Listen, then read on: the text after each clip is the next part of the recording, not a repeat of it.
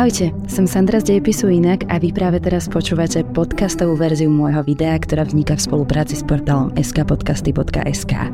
Prajem príjemnú zábavu a počúvanie. Boli to muži bez vlastného štátu, ktorí išli za ideou nového a tentokrát vlastného štátu.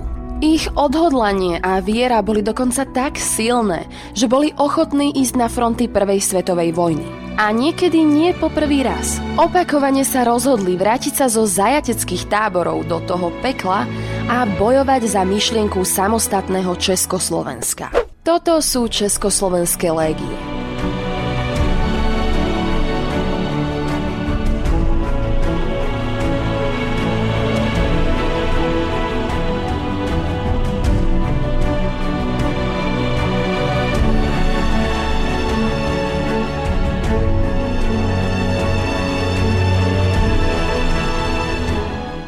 Československé legie boli dobrovoľnícke jednotky, ktoré bojovali po boku spojeneckých armád, aby im pomohli dosiahnuť víťazstvo.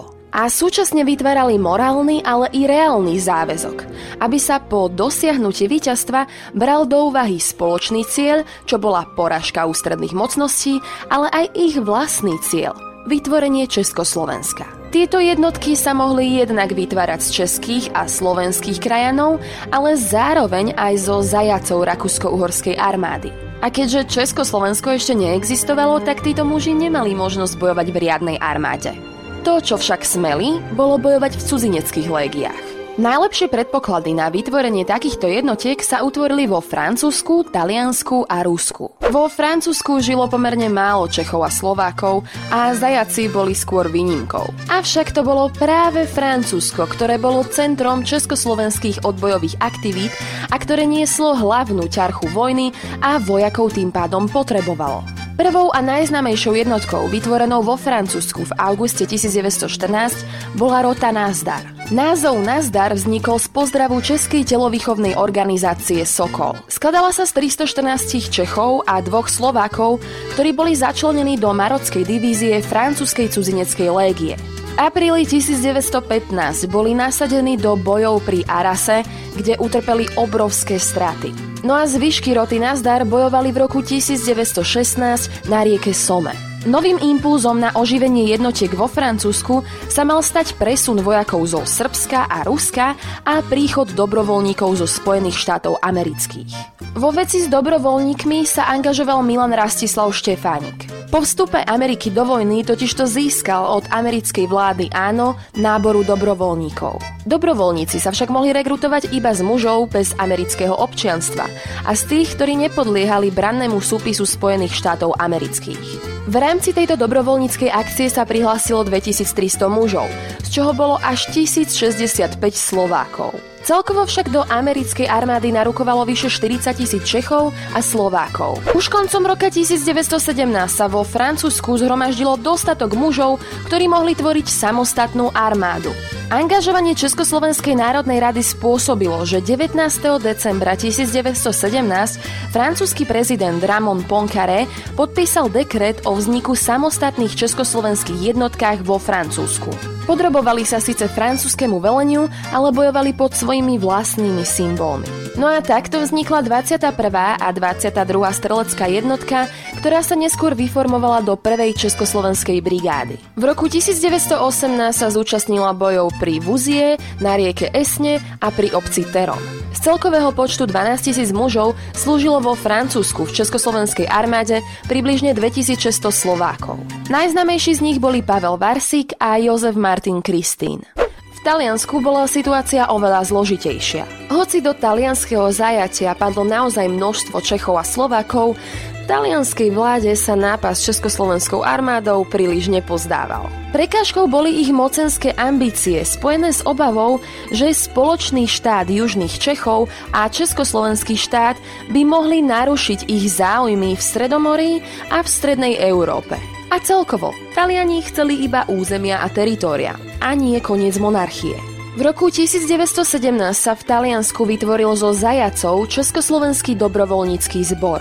Viete, Česi a Slováci vedeli buď po maďarsky alebo po nemecky a zároveň poznali aj taktiky Rakúsko-Uhorska, takže pre Talianov boli veľmi užitoční. Milan Rastislav Štefanik zatiaľ intenzívne vyjednával s talianskou vládou a po prehre Talianov pri Kaporete sa mu podarilo dosiahnuť obrad apríli 1918 boli aj tu povolené osobitné československé jednotky ako súčasť československej armády vo Francúzsku. Tentokrát podliehali talianskému veleniu, ale politicky Československej národnej rade. Československé legie v Taliansku k novembru 1918 pozostávali z dvoch divízií, 19 400 mužov, z čoho bolo 600 Slovákov. V septembri 1918 sa zúčastnili bojov v Altisime.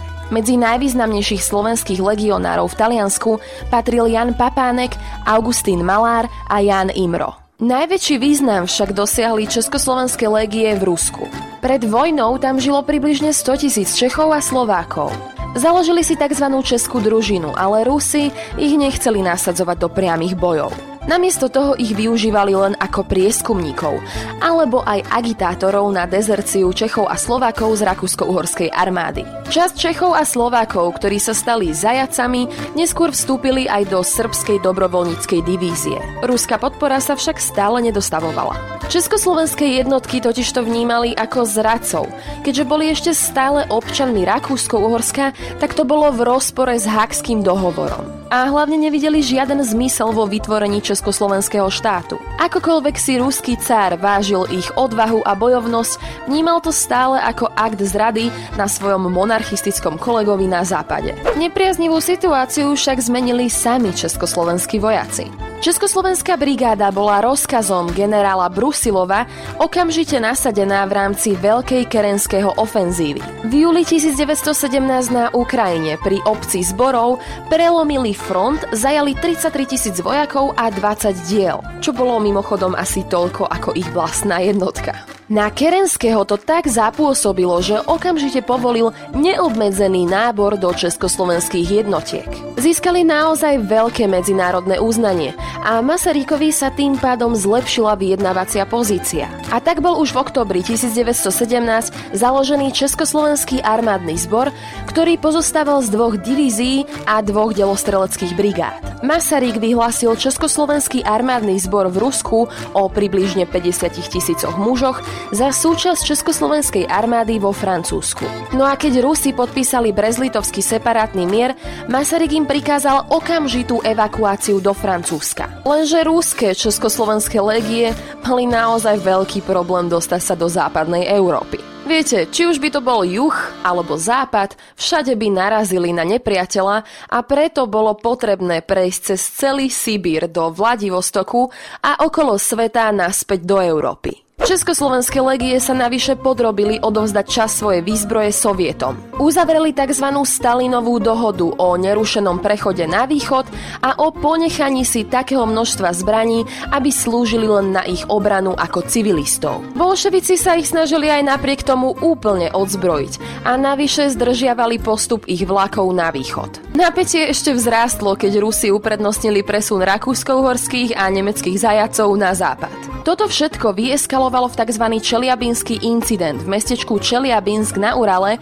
kde vlaky legionárov museli zostať stáť. Keď sa však vlaky s rakúsko-uhorskými a nemeckými zajacami pohli, kto si hodil do jedného z legionárov kus železa, ten padol na zem v krvi a dodnes sa nevie, či zomrel. Samozrejme vznikla hádka, potom bitka, legionári našli vyníka a zabili ho. Sovieti desiatich legionárov okamžite zatkli, no a ostatní legionári sa podujali na oslobodenie týchto zatknutých a popri tom všetkom oslobodili aj celé mesto. Samozrejme konali v púde seba záchovy, keďže ich osud v Rusku nebol istý avšak to neospravedlňuje počin vraždy. Neskôr sa im podarilo zachytiť Trockého telegram, v ktorom sa stručne písalo, že každý Čechoslovak so zbraňou v ruke, ktorý bude nájdený na železničnej trati, má byť okamžite zastrelený na mieste. Do júla 1918 Československé legie v Rusku obsadili vyše 4400 km transsibirskej magistrály. Podarilo sa im dobiť také mesta ako Omsk, Kazaň alebo Jekaterinburg. V auguste 1918 už ovládali celú transsibirskú magistrálu od Volgy až po Tichý oceán a územie dvakrát väčšie než Európa. Na československé legie sa vtedy pozeral doslova celý svet. David Lloyd George sa vyjadril, že víťazstva tejto malej armády patria k najväčším eposom dejín a Woodrow Wilson povedal, že táto akcia bola najkrajšou udalosťou vojny. Dlhotrvajúce vyčerpávajúce boje a skutočnosť, že Československo už 28. oktobra 1918 vzniklo, viedli k poklesu morálky. Prvá loď domov vyplávala už v decembri 1919 a posledná v septembri 1920. Išlo sa dvoma hlavnými cestami.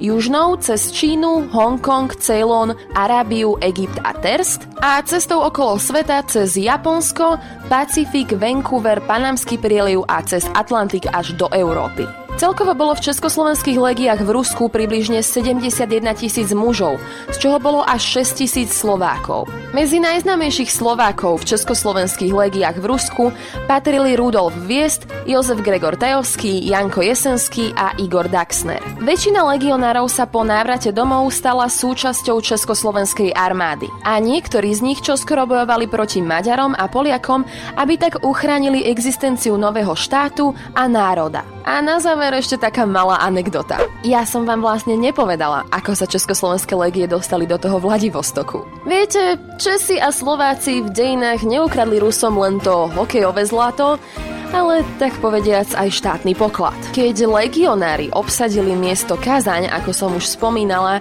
v meste sa práve vtedy nachádzala časť ruského štátneho pokladu, ktorý bol vo výške 1 miliardy rubľov, približne 500 tón zlata a nejaká platina a striebro navyše. A Spojenecká komisia zverila jeho ochranu práve československým légiam.